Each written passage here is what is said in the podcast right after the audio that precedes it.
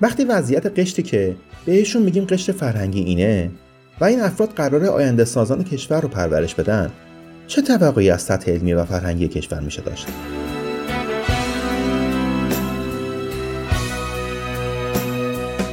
سلام. من سیامک خورمی مهرم و اینجا در پادکست فرهنگ مهر میزبان شما هستم. به اعتقاد من یکی از مهمترین دلایل وضعیت فعلی جامعه ایران مشکلات فرهنگیه. من تو این پادکست با توجه به تجربه و دانشم به عنوان یک کارآفرین و منتور شغلی قصد دارم نگاهم رو به مقوله فرهنگ باهاتون در میون بذارم امیدوارم حرفام کمک کنه تا نسلهای آینده زندگی در جامعه بهتری رو تجربه کنند.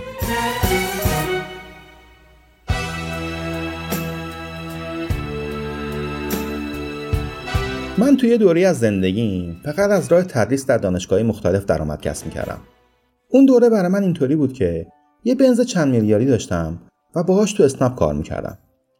برای اینکه متوجه موضوع بشید بذارید براتون اینطوری بگم. وقتی یه نفر تو دانشگاه درس میده در بخش آموزش از دو طریق یکی حقوق هیئت علمی و یکی حق و تدریس درآمد کسب می‌کنه. جمع این مبالغ رو هم که نگم بهتون بهتره. خودتون می‌تونید حدس بزنید. حالا ببینیم این فرد چقدر براش سرمایه گذاری شده تا به اینجا رسیده.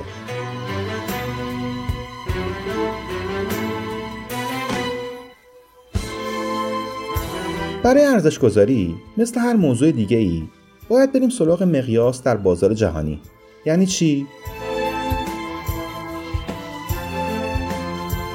فرض کنید جوان دیپلمه بخواد به این جایگاه برسه و برای این منظور یعنی ادامه تحصیل بره یه دانشگاه پولی توی کشور دیگه اگر فقط هزینه تحصیل برای این فرد رو در یه دانشگاه که حداقلای کیفیت رو داشته باشه حساب کنیم برای دوره حداقلی ده ساله تا به مدرک دکترای تخصصی برسه رقمی چند صد هزار دلاری میشه.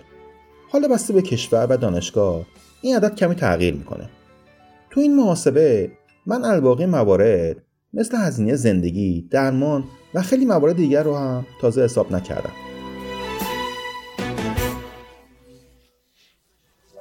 این جوون وقتی مدرک دکترای تخصصیش رو می‌گیره تازه استاد کم تجربه هم محسوب میشه. خب حالا خیلی از اساتید مثل من چون تو کشور خودمون درس خوندن یا فرزن دانشگاه دولتی بودن شاید بگن این اعداد در موردشون صدقه می‌کنه در حالی که این اشتباهه.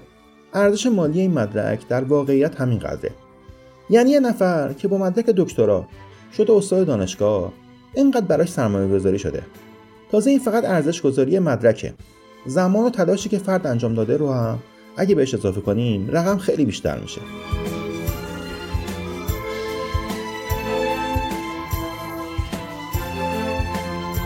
حالا فکر کنم متوجه شدید که استادی که با مدرک دکترا برای امرار معاشش از این کلاس به اون کلاس میره.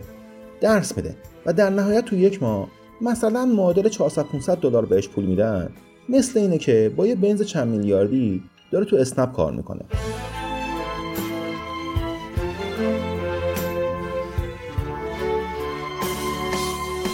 وضعیت معلم های آموزش پرورش هم که دیگه نگم بهتره. من تا وقتی یادمه همیشه دولت بهشون بدهکار بوده و دنبال حقوقشون بودم.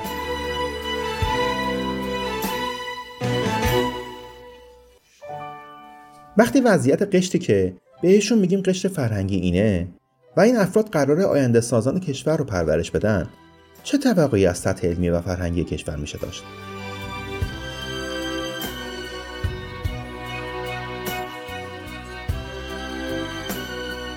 احتمالا شنیدید که میگن معلمی شغل انبیاست اوکی یعنی کارشون اینقدر با ارزشه. اگه این اعتقاد وجود داره پس باید به این افرادی که جایگاه ارزشمندی دارن دستمزد خوبی هم پرداخت میشه.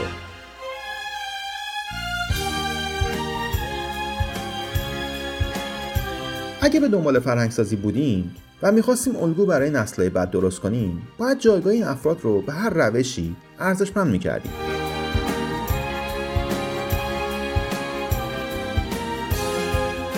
پرداخت دستمزد بالا. در کنار روش های دیگه می‌تونست این حالت رو ایجاد کنه. ولی ما فقط با گفتن این جمله بار معنوی به این شغل داریم. نتیجهش هم همین شد که می‌بینید. به نظرتون اگه از بچه های دبیرستانی آمار بگیریم چند درصدشون دوست دارن در آینده معلم بشن؟ فکر کنم بشه حد زد. خیلی کم. خب ببینید ما از این افراد الگو سازی که نکردیم. دستمزد درست هم که بهشون ندادیم. اینجوری حداقل ظاهر شغلشون رو حفظ کرده بودیم. چرا توقع داریم نسل آینده دنبال شهرت کاذب و رویه شایع پولدار شدن نرن؟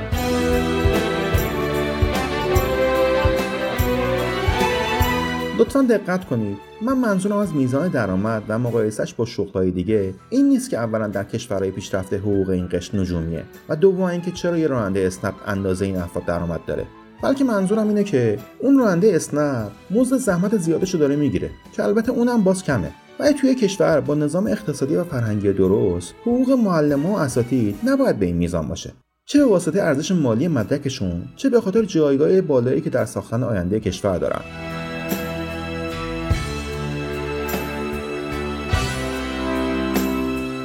این حرفام احتمالا بخشی از واقعیته ولی مهم اینه که حقیقت داره. شما اگه واقعیت دیگه به نظرتون میاد در کامنت ها به اشتراک بذارید. مرسی از اینکه با من و تجربیاتم همراهید. امیدوارم حرفام به دلتون بشینه.